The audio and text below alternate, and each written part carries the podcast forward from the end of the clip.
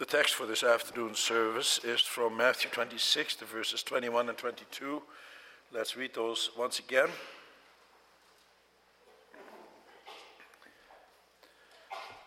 While they were eating, he said, I tell you the truth, one of you will betray me. They were very sad and began to say to him, one after the other, Surely not I, Lord. After the sermon, we will sing from Psalm 26, the stanzas 1, 2, and 4.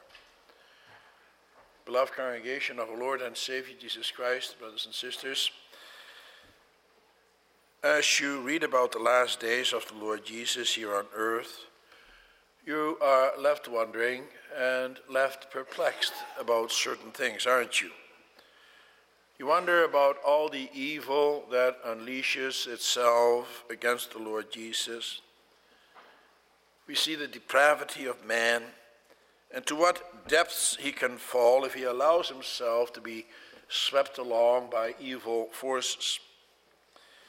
But there's one thing that is particularly difficult to understand, and that is how it is possible that one of his disciples one of the disciples of the Lord Jesus would betray him.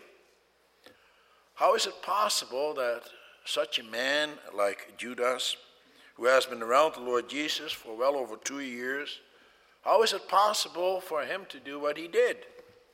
Just think about it. He, just like the rest of the disciples, had seen the miracles that the Lord Jesus did.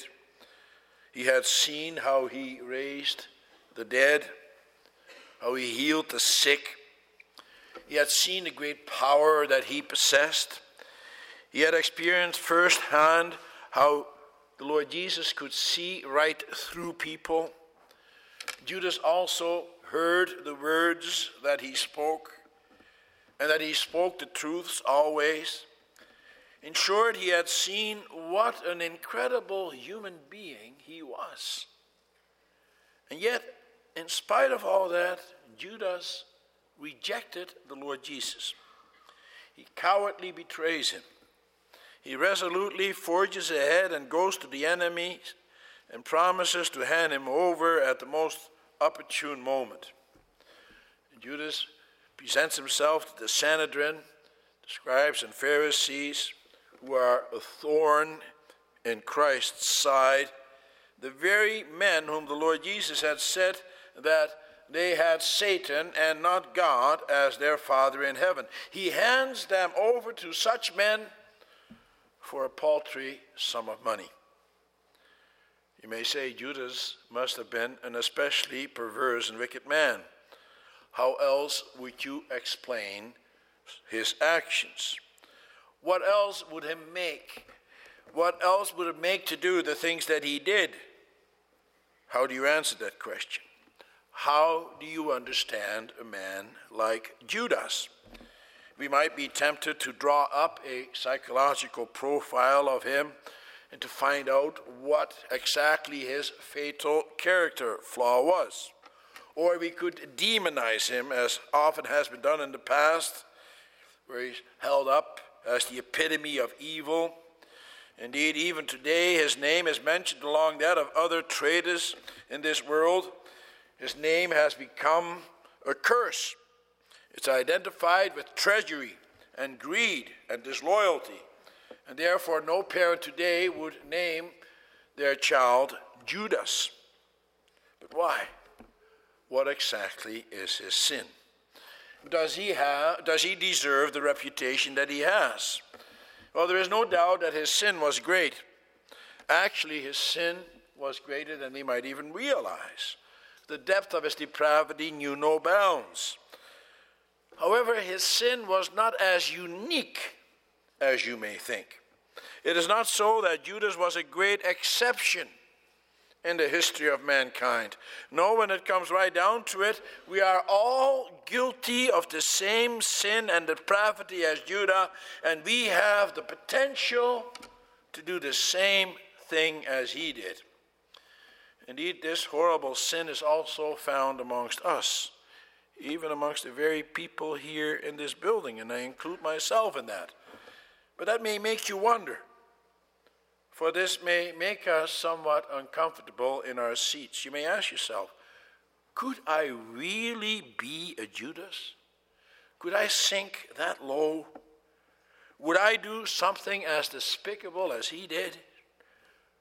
Surely not I, Lord. And so you question yourself, just as the disciples did. They were disturbed by the possibility. And so they, like us, had to look into their own hearts. And that's exactly what the Lord Jesus wanted them to do. And that's what he wants us to do as well. For we are capable of betraying the Lord Jesus. And that's what the text of this afternoon will highlight for us. I will preach to you about how the Lord Jesus confronts all of us in the betrayal of Judas. We will see that he confronts, first of all, his disciples, in the second place, his betrayer, and then finally, us. The disciples of the Lord Jesus were ordinary men. They were not really any different from you or from me. They were sinful men with all their faults and shortcomings. They all had their own peculiar personalities as well. For example, Thomas, he was a careful man, he was not impulsive, he wanted to be sure before he believed. He was also an honest man. He admitted his doubt. You knew what he was thinking. Peter was somewhat different. He was much more impulsive. He was not as careful as Thomas and some of the others, but he was also an honest man. You also knew what Peter was thinking. He would tell you what was on his mind. He did not leave you guessing. And then there were men such as James and John, the sons of Zebedee, also known as the sons of thunder. They were ambitious men. Their zeal was great. They did their utmost to show their worth. And that is why they also thought that they would have a privileged position in the kingdom that the Lord Jesus was about to establish. And for that reason, their mother asked on their behalf which one of the brothers would be sitting on the right and which one on the left. In other words, which of the two would have the most important positions in the kingdom? That's a question that actually kept all of the disciples busy. They were all ambitious men. They were all intent on making their mark in the world. They were interested in one thing to establish the kingdom of God here on earth. They wanted things to be like they were before during the glory days of the nation Israel, when Israel was a nation to be reckoned with.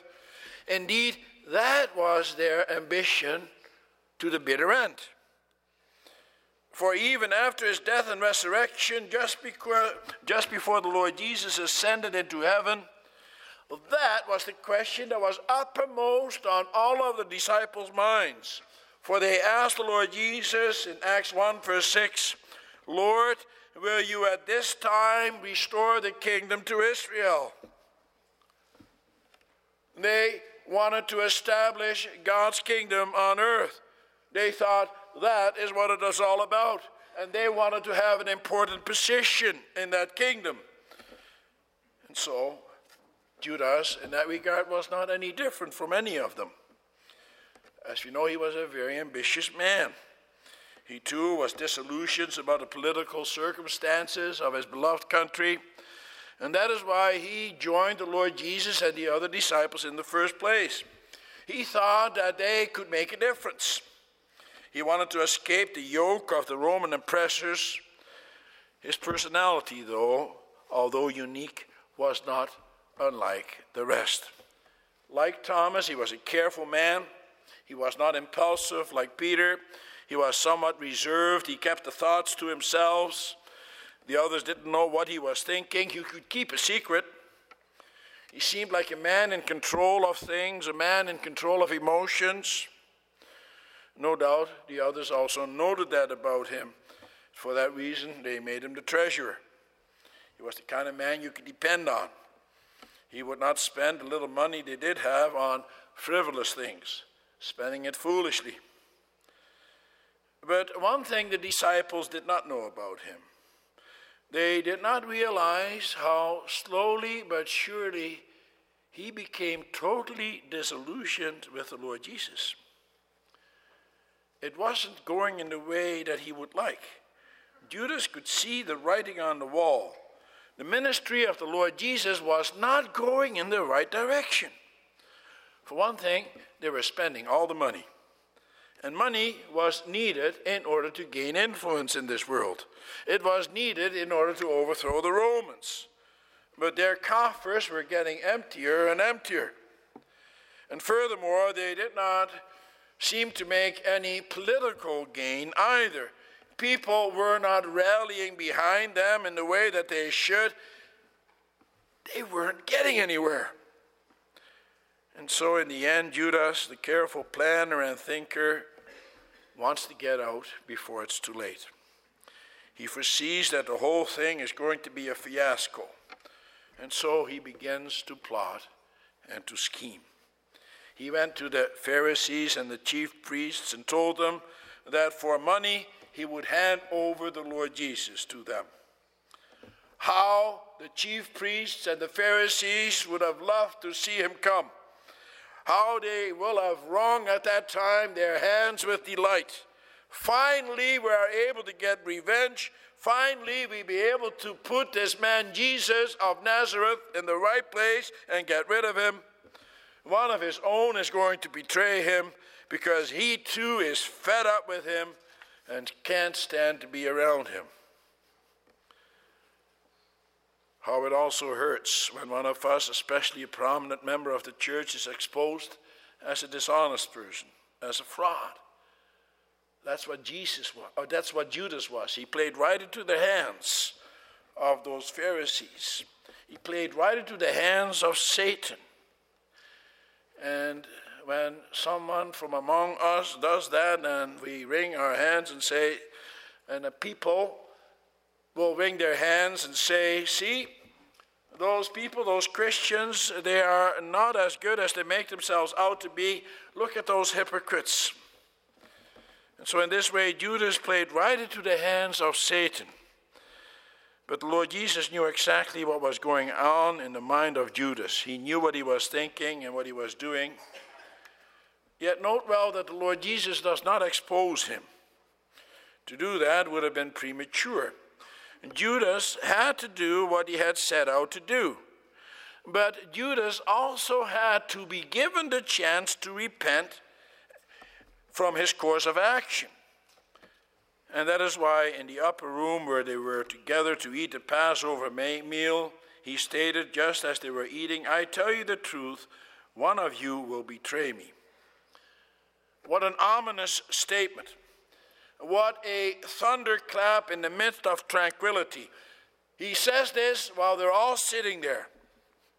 He doesn't single Judas out, and no one suspects him either, but he does cast a shadow of doubt on all of them. His words hit a raw nerve. The eating of a meal, and especially a Passover meal, is a very intimate activity. To eat together is always an activity of closeness, of togetherness, of solidarity. And now the Lord Jesus makes a statement which breaks that unity that they feel, and it makes them shake in their boots. He shatters their peace. He points a finger at each and every one of them. He does not give any indication as to who the betrayer might be. He only has a private conversation with Judas. And so they are left to ponder and to wonder.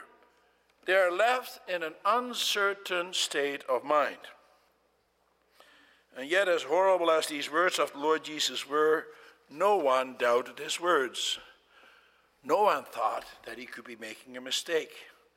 No, they knew him well enough. The Lord Jesus doesn't play games. Their first thought was not to point fingers, not to point their finger at others. Their first thought was not, would it be him or him? No, the Lord Jesus had to make them had to make them look at themselves. And so one by one they said to him, Surely not I, Lord. I'm not the one, am I? You don't think that I would be capable of such a thing, do you? Could it be that my love for you would not be enough to prevent such a horrible thing? Is it possible? You see, this was quite a tense moment for them. The words of the Lord Jesus cut them to the heart. They had seen the Lord Jesus at work, how he can see right through people and how he directs. And now he directs a question to them, such as, One of you will betray me. Why does he do that? Why does he leave them in suspense?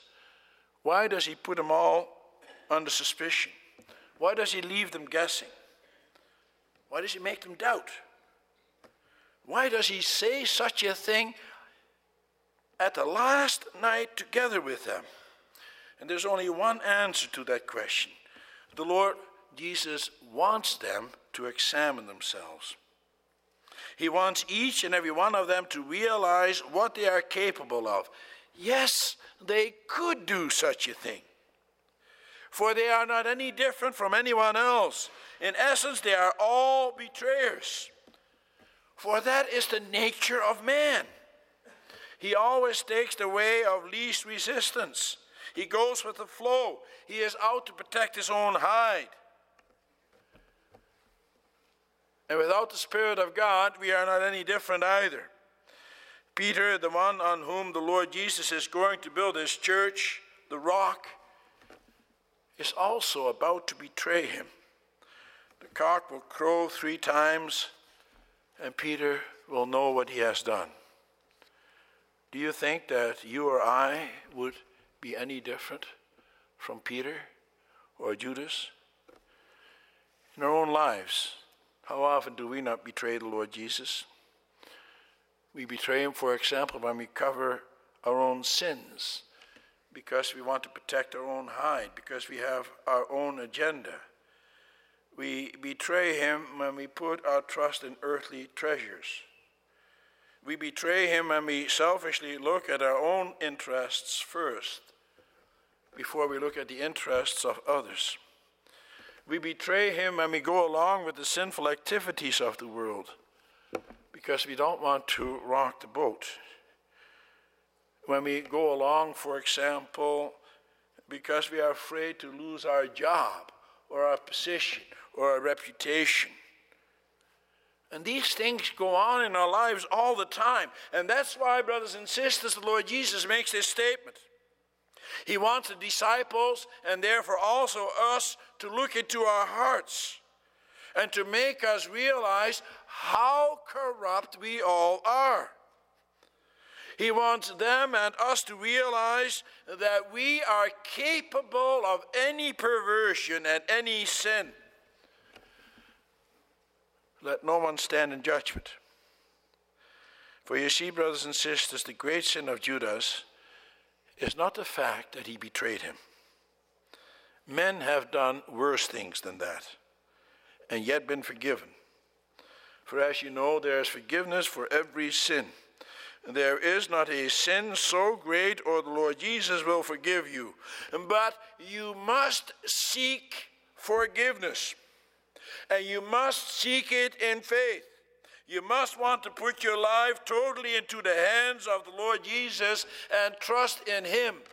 And if you reject Him, and if you reject Him time and again, and harden your heart, then you will sin against the Holy Spirit. And that is what Judas did. The other 11, they allowed themselves to be corrected so that they could repent. They allowed the Spirit of Christ to enter them and to lead them to the truth.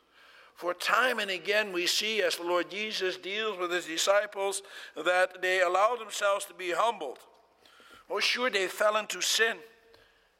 Look at Peter. Look at how he sinned against the Lord Jesus. But the Lord Jesus forgives him. Christ did more than that, even. He embraced him with his great love for him. And so, what then was the great sin of Judas? The great sin of Judas was this he did not want to humble himself. He had his heart set on a prominent place at the side of Jesus, and he wanted to gain that place by hook or by crook. He wanted men to admire him. He wanted to have power over others, and he did not want to repent. He wanted to have glory. He wanted to have his own glory, not God's glory. And it is for that reason that he became so resentful and disillusioned and betrayed the Lord Jesus.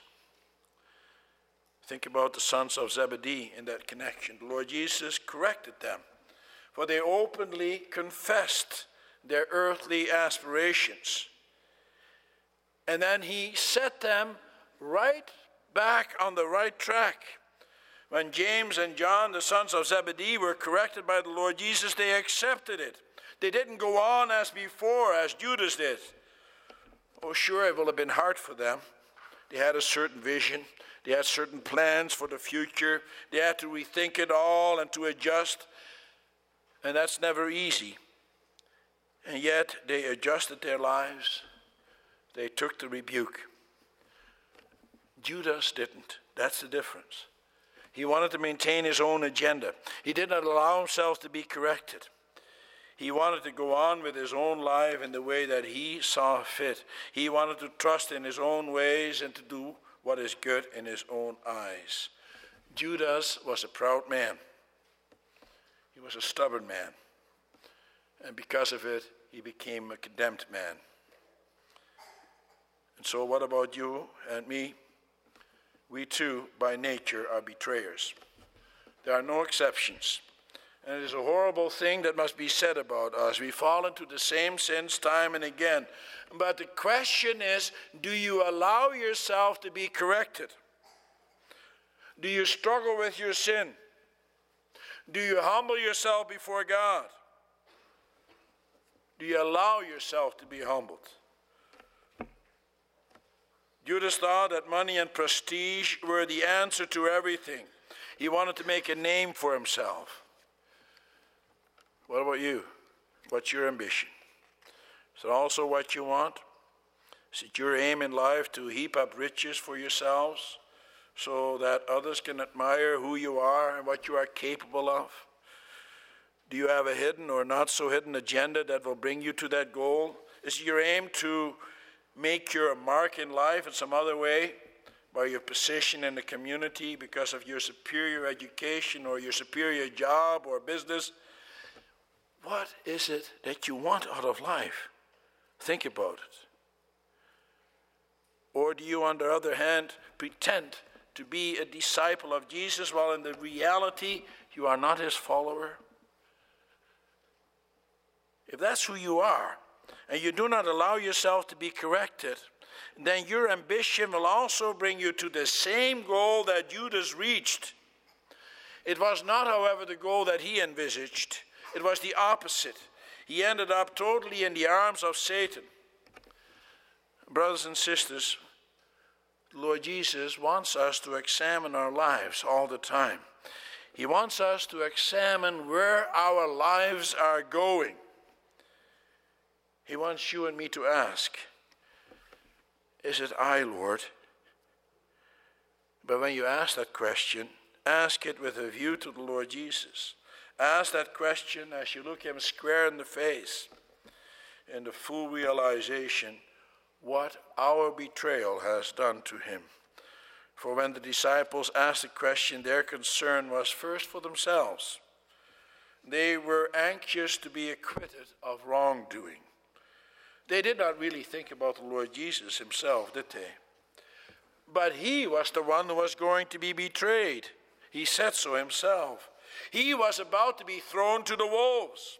He was about to suffer and to die at the hands of his enemies. He was about to be abandoned by man. He was about to be abandoned by God. A most horrible suffering was about to take place but their concern was for themselves, not for him. Surely, not I, Lord. I couldn't be the one. The Lord Jesus wants them to come to an answer in their own minds, and He wants you and me to do the same. And once you realize the answer to that question, then you also realize what He has done for you and for me. For then you know From what? You and I have been delivered. You have been delivered from your sinful state, from your treachery. You have been given a new life.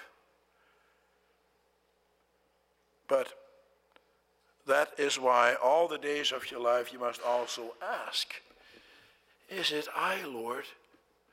Where am I going? Ask it. Am I going your way? For you want to know if you are going on the wrong road.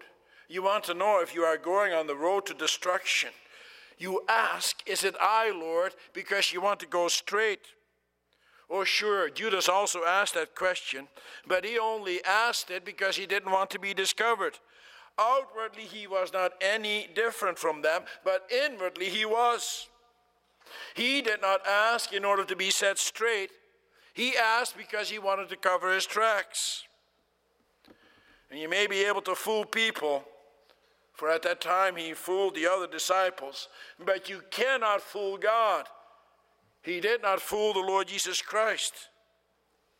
And so when you ask that question, you have to ask it because you abhor deceit, because you want to walk in your integrity.